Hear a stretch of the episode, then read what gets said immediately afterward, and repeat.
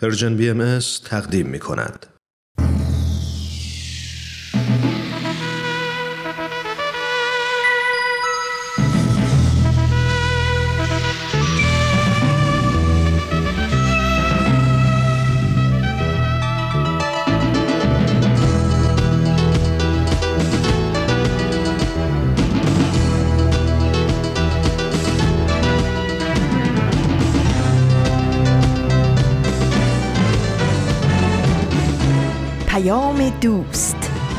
برنامه ای برای تفاهم و پیوند دلها.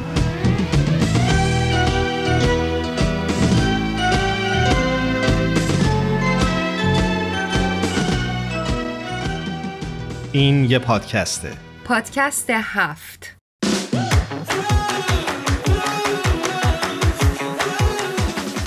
امروز جمعه 14 شهریور 1399 برابر با 4 سپتامبر 2020 میلادیه و این 18 همین قسمت پادکست هفته.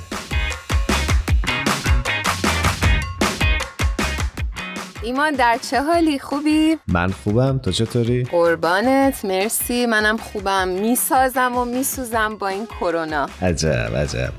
شنونده هامون اگه برنامه هفته گذشته رو شنیدن متوجه شدن که ما یک سورپرایز داشتیم براشون و در حقیقت پرده از هویت آوا برداشتیم و اسم واقعیش رو برملا کردیم چطوری رانوش؟ مرسی ممنون قربانت خیلی ممنون. پس شنونده ها متوجه شدن که این جلسه هم ما برنامهمون اختصاص دادیم به هویت. دقیقا. و الان تو با این هویت تازه چطوری؟ دارم باش کنار میام. و اینو می‌دونم ممکنه یه سری یا براشون سخت باشه تلفظ این اسم ولی آره دیگه خوبه. خیلی خوب. در حال به برنامه خودت خوش اومدی هرانوش. مرسی مرسی ممنونم.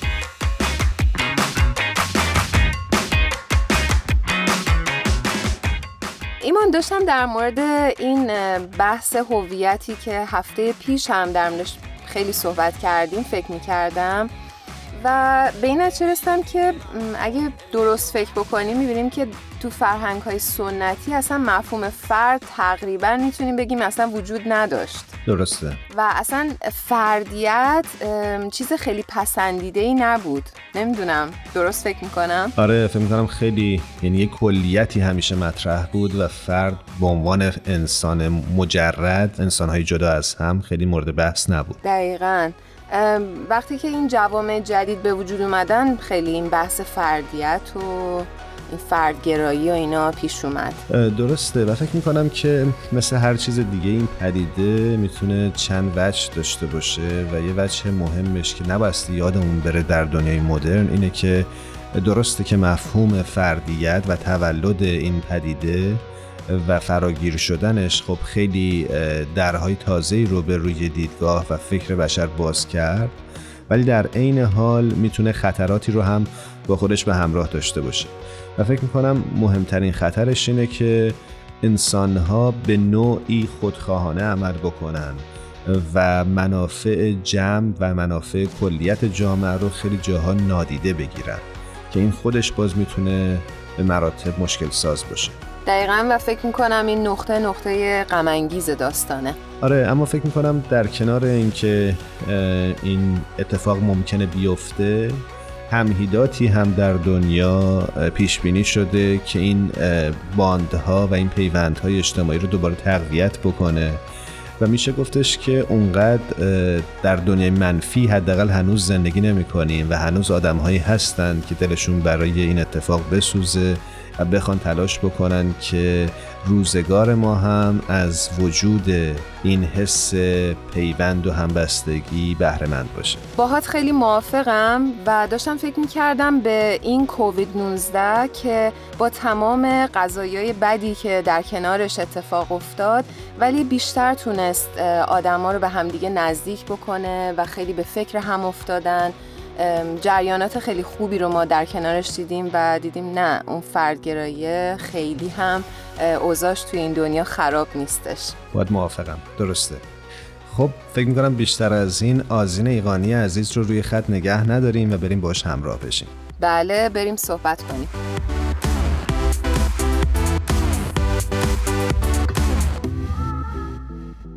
دوستان خوبمون آزین ایقانی عزیز رو روی خط داریم. بسیار خوش آمد میگیم خدمتت آزین جون. خیلی خوشحالیم از اینکه دوباره در خدمتت هستیم. ممنونم. هرونوش جان و ایمان عزیز. منم خیلی خیلی خوشحالم که باز با هم هستیم. منم به درود میگم آزین جان. به برنامه خودت خوش اومدی. مرسی. خیلی ممنون. خب امروز قرار راجع به چی صحبت بکنیم؟ ایمان جان مطلبی نظر من رو توی مطالب جلب کرد که من عنوانش رو براتون می‌خونم. می‌خوام ببینم که شماها برداشتتون از این مطلب چی هستش. بعد بیشتر راجبش براتون توضیح میدم. حتما. عنوان به این صورت هستش که شهرها را متعلق به کسانی کنیم که برای ساختن آنها تلاش می‌کنند. چه موضوع جالبیه. آره واقعا یعنی چی دقیقا؟ آره یه مقدار به نظرم میاد که این جمله کوچیک کاملا سوال برانگیزه و توجه آدم رو جلب می‌کنه. مطلب به این صورت هستش که در هندوستان که خب می‌دونید کشور بسیار پر جمعیتی هستش با شهرهای بزرگ و بسیار شلوغ و البته اختلاف طبقاتی بسیار زیاد. از صدها میلیون نفری که در بخش اقتصاد غیر رسمی در شهرها مشغول به کار بودن میشه همون قشر در واقع کارگر جامعه. به خاطر مواجه شدن با این مشکلات اخیر و بیماری عالمگیر کرونا ده ها میلیون نفرشون مجبور شدن که به روستاهای خودشون برگردن. و همین حرکت توجه مردم رو جلب کرده به اینکه این افرادی که با این شرایط پر مخاطره مشغول کار هستن چه وضعیتی دارن و چطوری دارن زندگی می‌کنن و چه مشکلاتی دارن. چه نکته جالبی فکر کنم تو خیلی از جاهای دنیا ممکنه این اتفاق افتاده باشه اما از نظرها دور مونده باشه. کاملا درسته. حالا کرسی بهایی اومده در این زمینه مطالعاتی انجام داده و جلسات آنلاین رو برگزار کرده در مورد این موضوع به بحث و گفتگو پرداختن. و عنوان این جلسات این بوده که شهرها را متعلق به کسانی کنیم که برای ساخت آنها تلاش می‌کنند درست. آزین جون ممکنه برامون بگی توی این جلسات چه مواردی عنوان شد؟ بله حتما اجازه بدید مطلبی رو نقل کنم از آقای آرش فضلی استادیار و رئیس کرسی بهایی که میگن مردمی که در فقر شهری زندگی می‌کنن به خصوص اونهایی که از مناطق روستایی مهاجرت کردن عموما به عنوان مردمی ترحم برانگیز که تحت ظلم و ستم هستند و انواع نیازها را دارند در نظر گرفته میشن یا در بهترین حالت به عنوان نیروی کار محسوب میشن. با این حال توصیف مردم بر اساس شرایط ظالمانی که در اون قرار گرفتن به معنای انکار انسانیت اونهاست.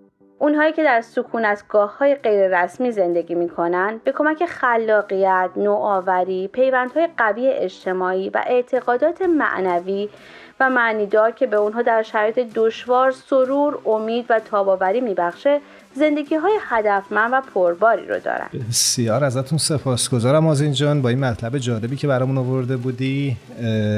به خاطر وقت برنامه مجبورم ازت خداحافظی بکنم. مراقب خودت باش. منم ازتون سپاسگزارم که بازم به من فرصتی دادین تا مطلبی رو که به نظر خودم قابل توجه و با اهمیت میاد با شما و همه شنوندگان عزیزمون در میون بذارم. خیلی خوشحال شدم از صحبتی که با هم داشتیم امیدوارم که موفق باشی ممنون از این جون. منم ازت خدافزی می‌کنم. روز و روزگارت خوش. سپاسگزارم. خدا نگهدار.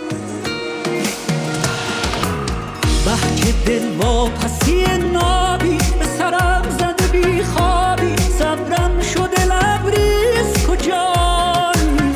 چه دل آشوده جذابی. در این شب محتابی در تاب و تبم تا تو بیایی. بهچه دل شوره زیبایی در خلبت تنهایی. دل در دل من نیست کجایی؟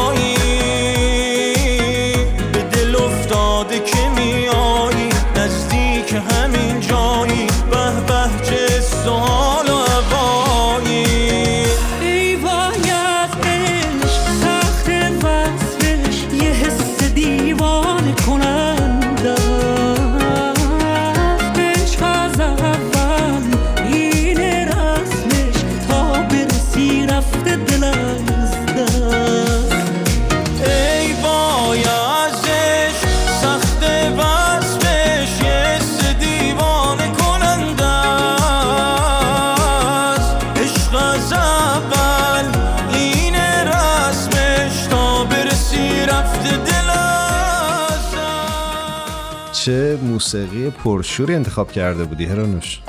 آره این حقیقتش انتخاب دختر کوچیکمه. چه انتخاب خوبی. در واقع آوای واقعی. پس اسم آوا رو از دختر کوچولوت در حقیقت وام گرفته بودی. بله بله دیدم اسمش راحته. برای همین از آوا استفاده کردم. این ترانه عنوانش هست جذاب از خواننده های جوان و خوش صدای کشورمون راقب و حمید هیراد. هر کجا هستن براشون آرزوی سلامتی و شادکامی داریم. که دل زیبایی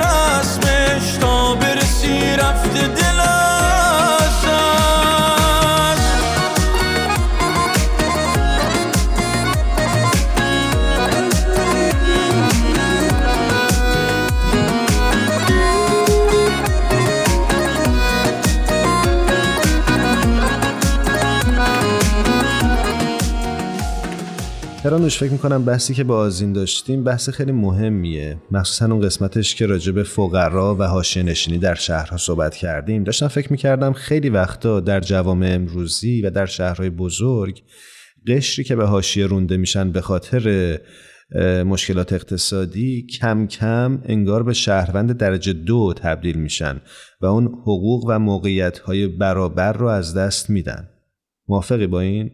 خیلی باهات موافقم و همینطور که توی برنامه های قبلم توضیح دادی ما در واقع می‌بینیم مثلا تو کشور عزیز خودمون می‌بینیم که سیستان و بلوچستان خراسان جنوبی کردستان بسیاری از روستاهای اطرافش همه به حاشیه رونده شدن و اصلا انگار نه انگار که اینا عضوی از جامعه ایران هستن. و اصلا شهروند اون کشور هستن. دقیقا. و فکر می‌کنم این اتفاق باعث میشه که وقتی این افراد از اولین امکانات رفاهی یا اولین حقوق انسانی محروم باشن یا بهرهمند نباشن کم کم حس تعلقشون به جامعه هم دچار تزلزل میشه و فکر می‌کنم این روحیه کم کم می‌تونه رواج پیدا بکنه و پدیده خطرناکی هست. و ای کاش که مسئولین و کسانی که دستشون می‌رسه و صدای ما رو میشنون بتونن کاری انجام بدن در این خصوص و به همه انسان ها به یک اندازه توجه کنن. بله و اصلا از یه بود دیگه هم بخوایم فکر بکنیم در واقع شهروند مؤثری هم نخواهند بود. و اینجوری میشه که ایران از بسیاری از استعدادهاش استعدادهای بالقوهش محروم میشه. بله خب ایمان بریم با ساناز خسروی عزیز صحبت بکنیم. ادامه بحث هفته پیش رو پی بگیریم و بیشتر در موردش صحبت کنیم. بریم که ساناز منتظره.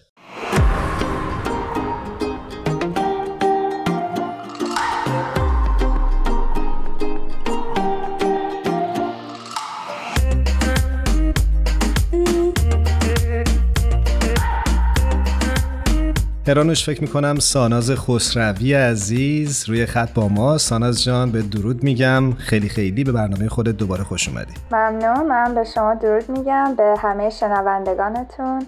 امیدوارم که روز خوبی رو در کنارم دیگه داشته باشیم. ساناز جون خیلی خیلی خوش اومدی.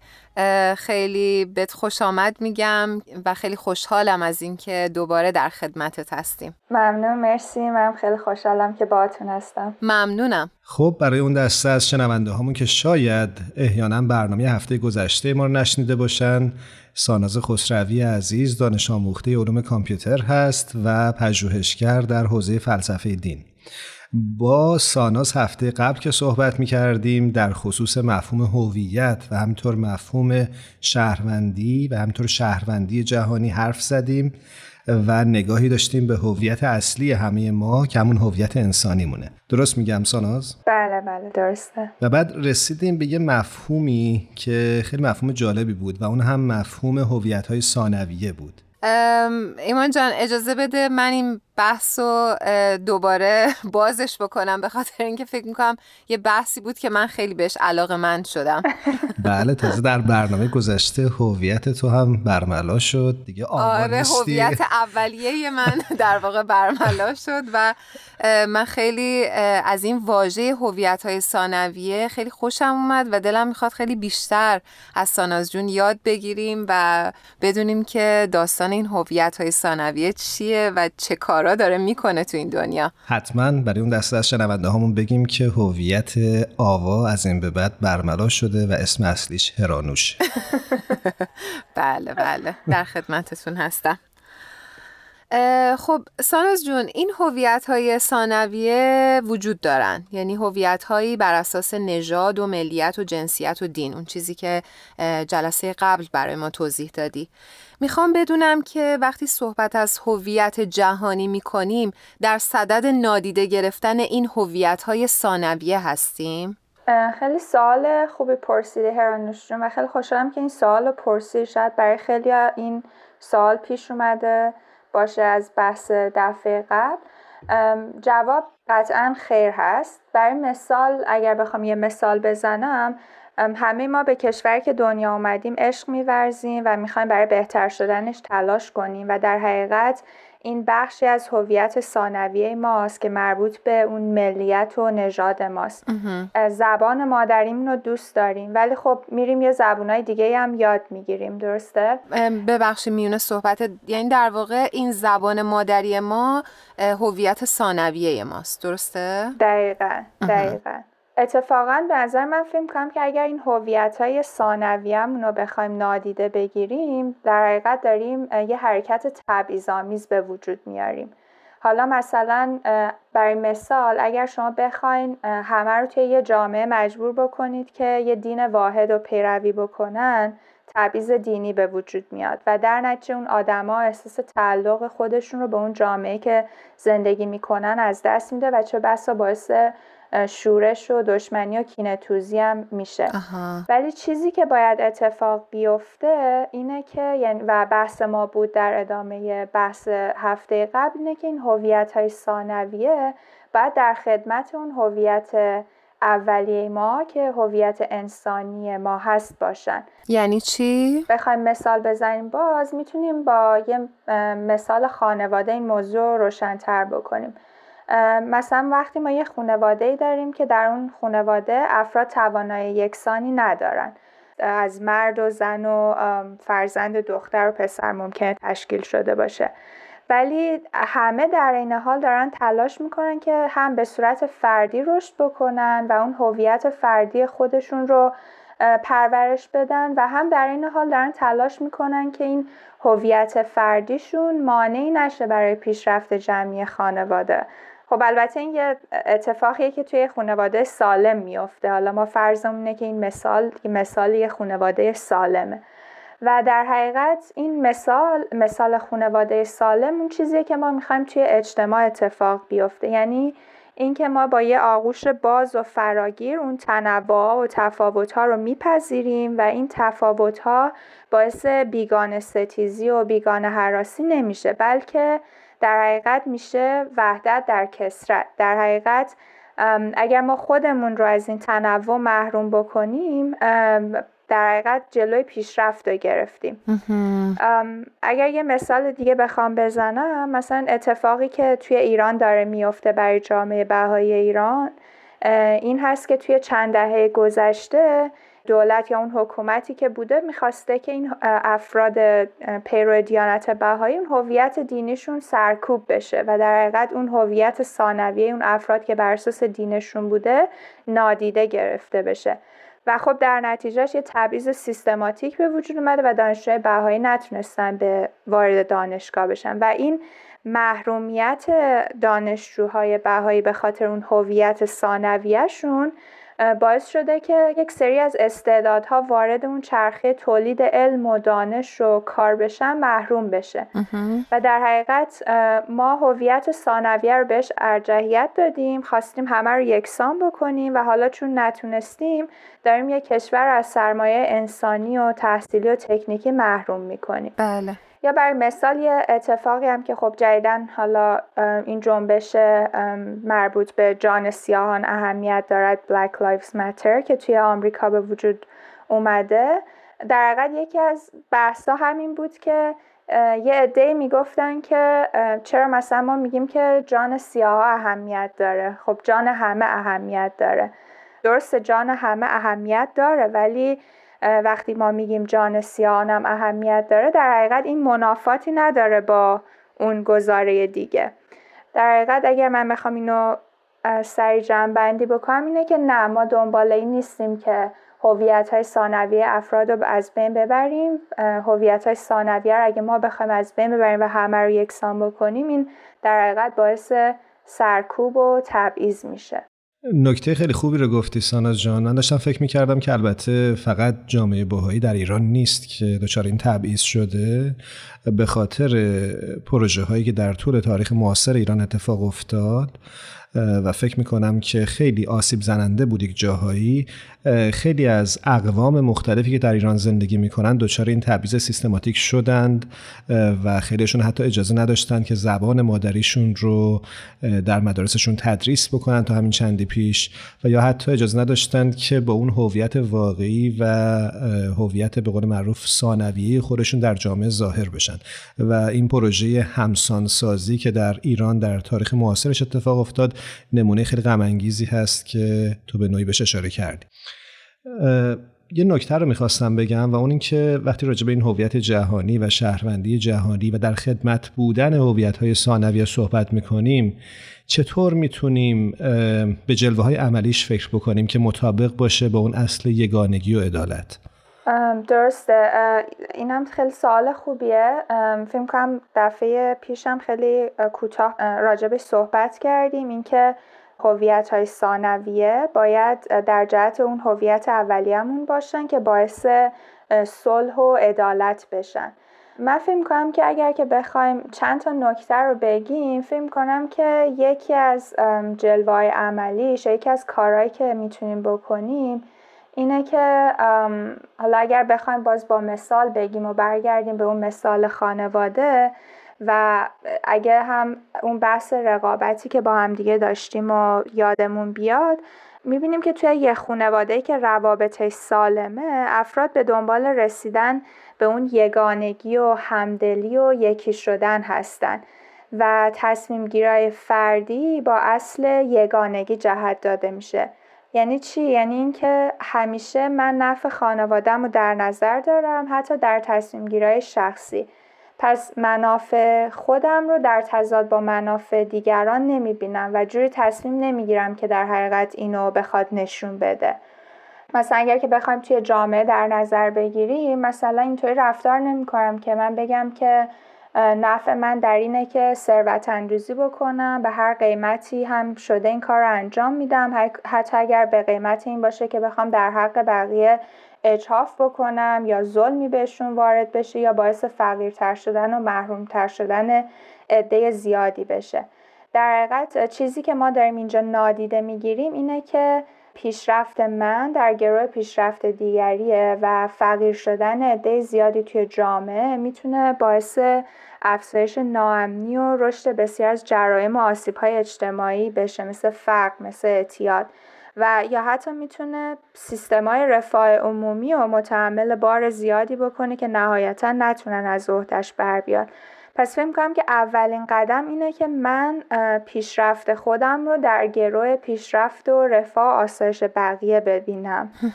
و فکر کنم که اون موضوعی که شما اشاره کردین توی سوالتون اصل یگانگی و عدالت من فکر کنم که این اصل یگانگی و عدالت رو باید یه معیاری برای ارزیابی عادت ها و ارزش ها فرهنگ ها گفتمان هامون قرار بدیم. یعنی مواردی که با این اصل ناسازگار هستن رو رها کنیم. مثلا برای مثال اگر من توی جامعه و فرهنگی هستم که نجات پرستی و بیگانه حراسی رو در اون فرهنگ ترویج میده یا سیستم هایی داریم که تبعیض رو نهادینه کرده سعی کنیم و تلاش کنیم که این روندها و مؤسسات رو با مدل های وحدت نژادی جایگزین کنیم و از افرادی که در حقشون تبعیض میشه حمایت بکنیم. در بحث قدرت هم راجع به باز تعریف بعضی از مفاهیم صحبت کردیم و فکر کنم که یکی دیگه از قدم ها همینه که ما یه سری از مفاهیم اساسیمون رو مثل قدرت باز تعریف بکنیم یا مواردی که هویت های ثانویه رو مقدم بر هویت انسانیمون قرار میده عوض بکنیم یا باز تعریف بکنیم. مثلا یه مثالش میشه این که اون هویت جنسی ما رو بالاتر از هویت انسانیمون قرار بده و بگه که اون مردان از زنان برتر هستن. یا ایرانی بودن بهتر از مثلا آلمانی بودنه. این دیدگاه ها و این فرهنگ رو باید تغییر بدیم. ساناز جون من در خلال صحبتت داشتم فکر می کردم که اهمیت آموزش در این بین چی هستش؟ دقیقا هران میشون فکر کنم که یکی از راهکارهایی که وجود داره در اینکه ما بتونیم در این راستای همین که هویت های ثانویه‌مون در خدمت هویت اولیه‌مون باشن و باعث صلح بشن همین مسئله آموزشه. یعنی یادمه که توی بحث قدرت هم به این موضوع اشاره کردی که ما خیلی از مفاهیم رو توی محیط های آموزشیمون یاد می‌گیریم. درست و اگر ما بتونیم از کودکی به بچه هامون این اصل یگانگی و عدالت رو آموزش بدیم نودوستی رو آموزش بدیم و اینکه اونها یاد بگیرن که زندگیشون و رفاهشون در گروه رفاه دیگران هست و این نودوستی براشون درونی بشه در حقیقت ما داریم در این راستا قدم برمیداریم. خب سانز عزیز با توجه به اینکه وقت زیادی به پایان مصاحبمون نمونده می‌خواستم ازت بپرسم که در خصوص دیدگاه آین باهایی هم در مورد این هویت ها برامون قدری صحبت بکنی. حتما. در آثار بهایی بیانات زیادی راجع به جهان وطنی و نودوستی فرای هویت های انسانی وجود داره.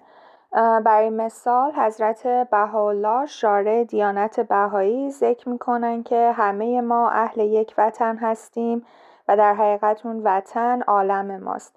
و یا حضرت عبدالبها فرزند حضرت بهاءالله در بیانی اینگونه ذکر می‌کنن که چگونه شرق و غرب دست در آغوش شود و علم وحدت عالم انسانی خیمه برافرازد.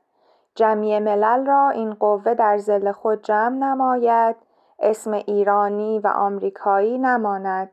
به اسم انگلیزی و جرمنی افتخار نکنند. فرانسوی و عربی نامیده نشود. جمعی ملت واحده گردند.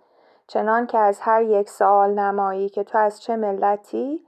گوید انسانم و در زل عنایت بهاءالله خادم عالم انسانیم. لشکر صلح اکبرم جمعی یک ملت و یک عائله و اهل یک وطن گردند و این نزاع و جدال نماند. در حقیقت حضرت عبدالبها اینجا توضیح میدن که برای رسیدن به اون صلح این در نهایت ما به جایی می‌رسیم که هیچکس به خاطر اون هویت نژادیش یا هویت ملیش فخر نمیفروشه و یا به اون افتخار نمی‌کنه و همه خودشون رو شهروندان این عالم می‌دونن و برای پیشرفت عالم تلاش می‌کنن و برای خدمت به همه اهل انسان تلاش می‌کنن ممنونم ازت ساناز جان نکته ای هست که بخوای برای ما بگی؟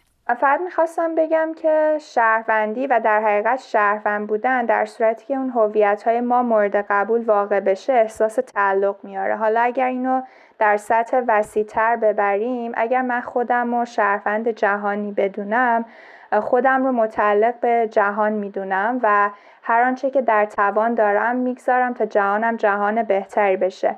من کشورم رو دوست دارم و برای پیشرفتش تلاش می‌کنم ولی در این حال حاضرم نیستم کشورهای دیگر رو تخریب بکنم.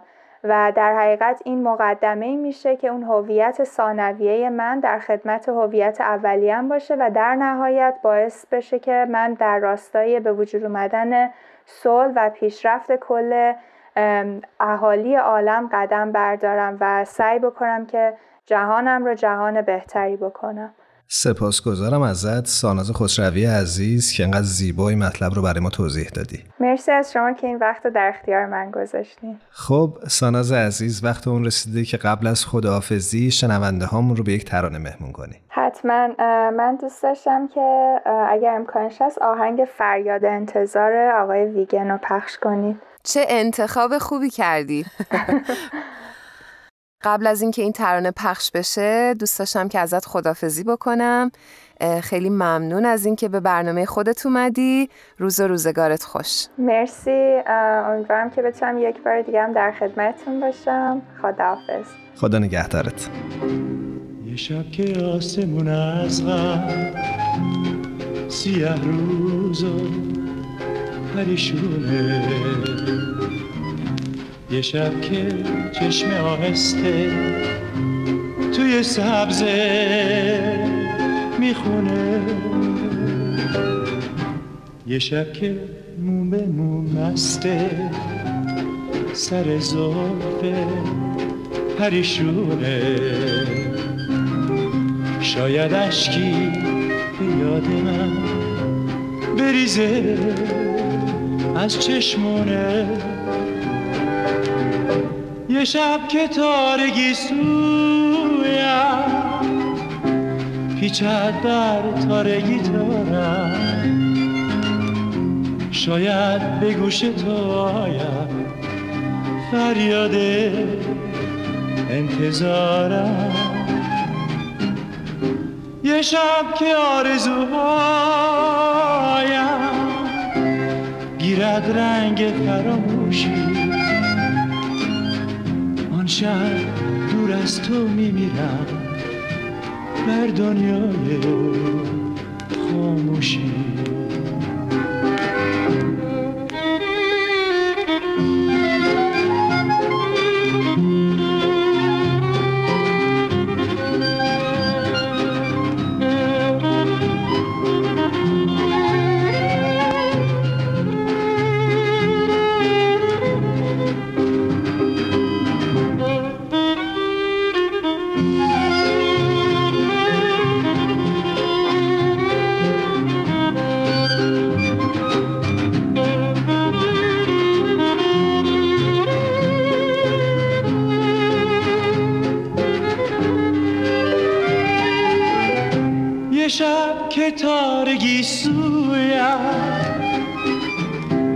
پیچد بر تارگی دارم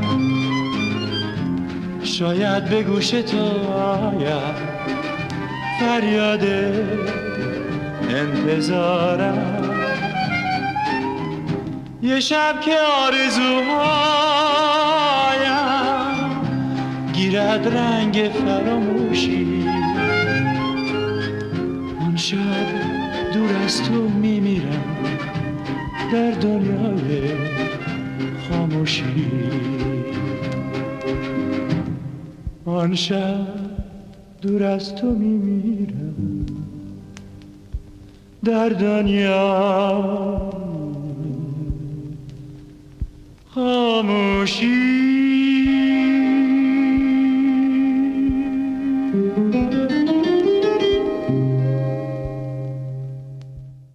همراهان عزیز شما می‌تونید همیشه از طریق صفحات ما در شبکه های اجتماعی مثل اینستاگرام و فیسبوک و همینطور کانال تلگرام ما با رسانه Persian BMS و برنامه هاش همراه باشید. کافیه که نام Persian BMS رو در همه این پلتفرم ها جستجو کنید.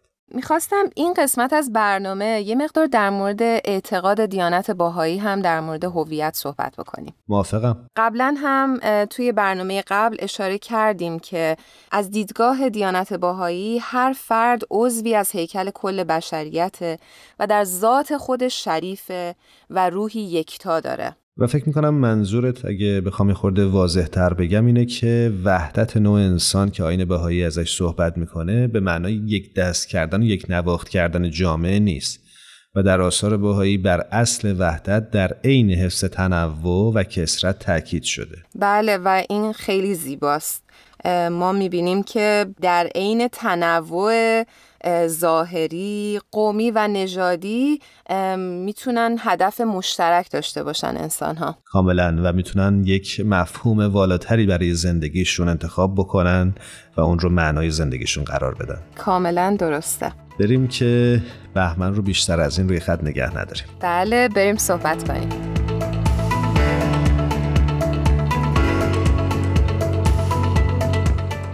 بهمن عزیز روی خط با ماست. بهمن جان خوش اومدی. خیلی خیلی خوشحالم با حرف می‌زنم. سلام و ارادت. ایمان جان منم خوشحالم که دوباره در خدمتت هستم. بهمن جان درود میگم خدمتت. خیلی خوشحالیم از اینکه این هفته هم در خدمتتیم. درود آوا جان منم خوشحالم و صداتو میشنوم. خیلی خوبه. از اینکه دوباره در کنارتون هستم واقعا خوشحالم.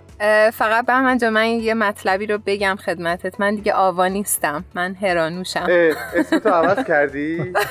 نه هفته گذشته کامل نشنیدی آخ آخ آخ دیدی آبروم رفت.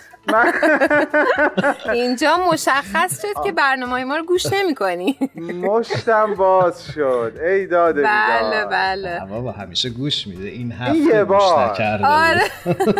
به خدا جدا همینطوره. همین یه بار فقط گوش نکردم برنامه رو. جدی؟ خب پس لطفا گوش بکن. خودت دیگه به قضایی پی می‌بری الان جلوی شنوندگان عزیزمون بگم که خب اینا رو قبلا به من برسونیم آخه ما چون فکر می‌کنیم تو خیلی خیلی بچه زرنگ کلاسمونی برای همین گفتیم دیگه گوش کردی. خب دیگه یه جای آدم لو میره دیگه. ببخشید. هرانوش جان خیلی ارادتمندم. خوشحالم صداتو میشنوم. قربانت مرسی. منم همچنین. بریم وقت شنونده ها رو نگیریم. بریم سراغ برنامه. بله بله حتما حتما.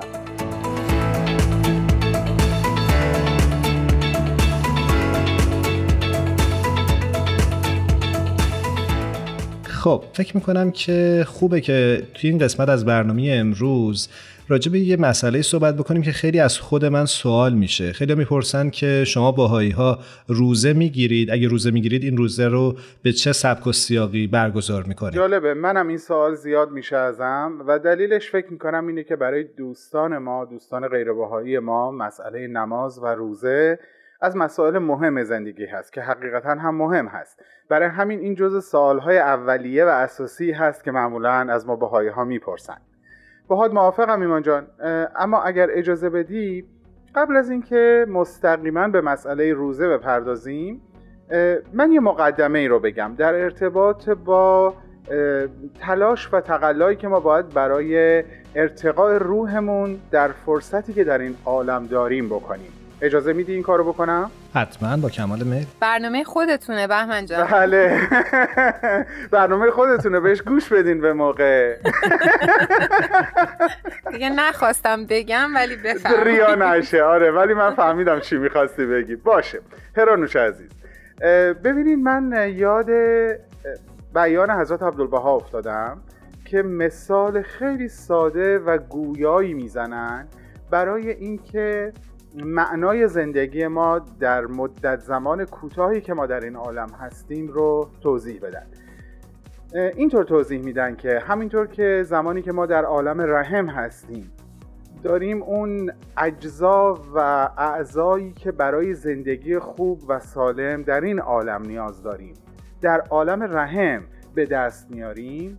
در یک مقیاس خیلی خیلی بزرگتر وقتی که در این عالم هستیم دقیقا انگاری همین کار رو برای روحمون داریم انجام میدیم. انگاری روح ما در رحم این عالم داره رشد می‌کنه و ما باید اون چی که در عالم بعد بهش احتیاج داره که فضیلت های روحانی هست در این عالم اونها رو اکتساب بکنیم. خب راه های مختلفی هم معرفی میشه که دعا و نیایش یکیش هست کسب فضیلت های روحانی یکیش هست و رعایت احکامی که از مظهر ظهور نازل شده و در اختیار ما قرار گرفتن هم یکی از فعالیت های روحانی ما در این عالم محسوب میشه. که خب روزه که ایمان عزیز بهش اشاره کرد در واقع یکی از همین احکام هست. من این مقدمه رو دوست داشتم اول خدمتتون بگم. بله بله. بهمن جان یه سوالی می‌خواستم بپرسم در ادامه. جانم. همطور که ایمان جان اشاره کردن اینکه خیلی سوال میشه در مورد حکم روزه. من می‌خواستم یه مقدار بیشتر در مورد روزه توضیح بدی و اینکه حکمت روزه هم یه مقدار برامون بیشتر باز کنی. سوال بسیار خوبی هست و اجازه می‌خوام ما صحبتمون رو در واقع با بیانی از حضرت عبدالبها شروع کردیم.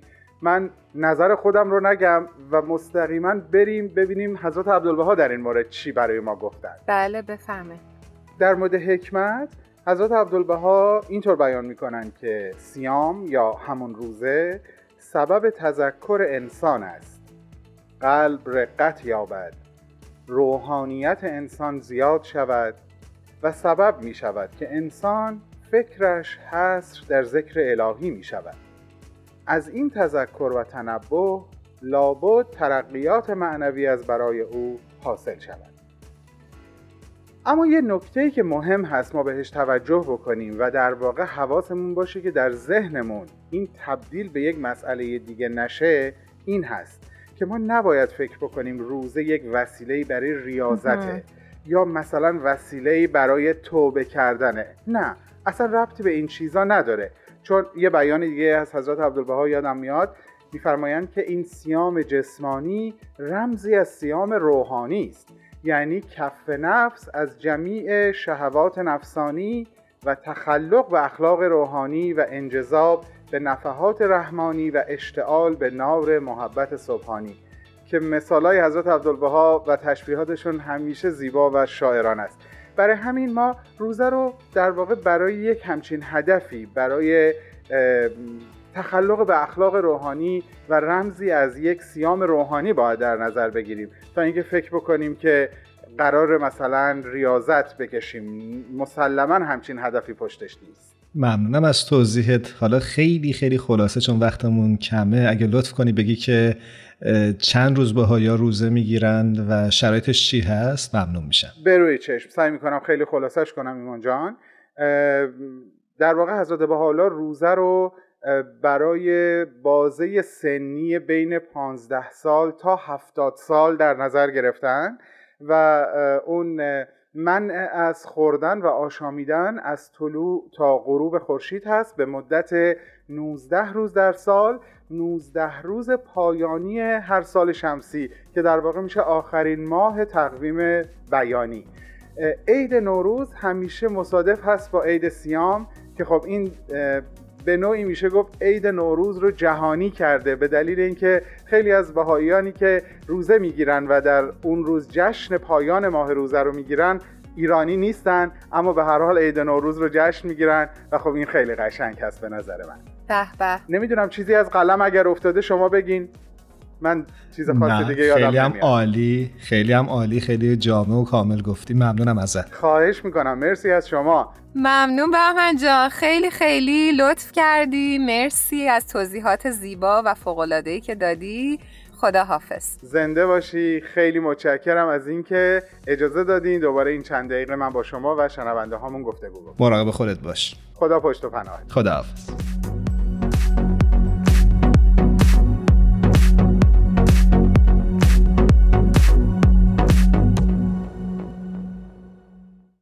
هجدهمین قسمت از پادکست هفت هم رو به پایانه. ممنونیم که تا این لحظه با ما همراه بودید.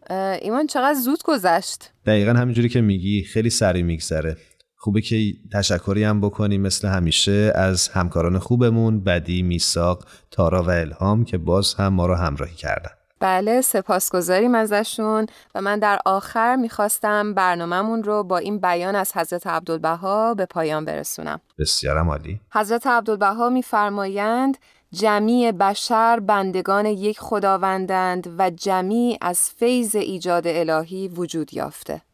ممنونم ازت. امیدوارم هر کجا که هستید شاد و پیروز باشید. خدا نگهدارتون.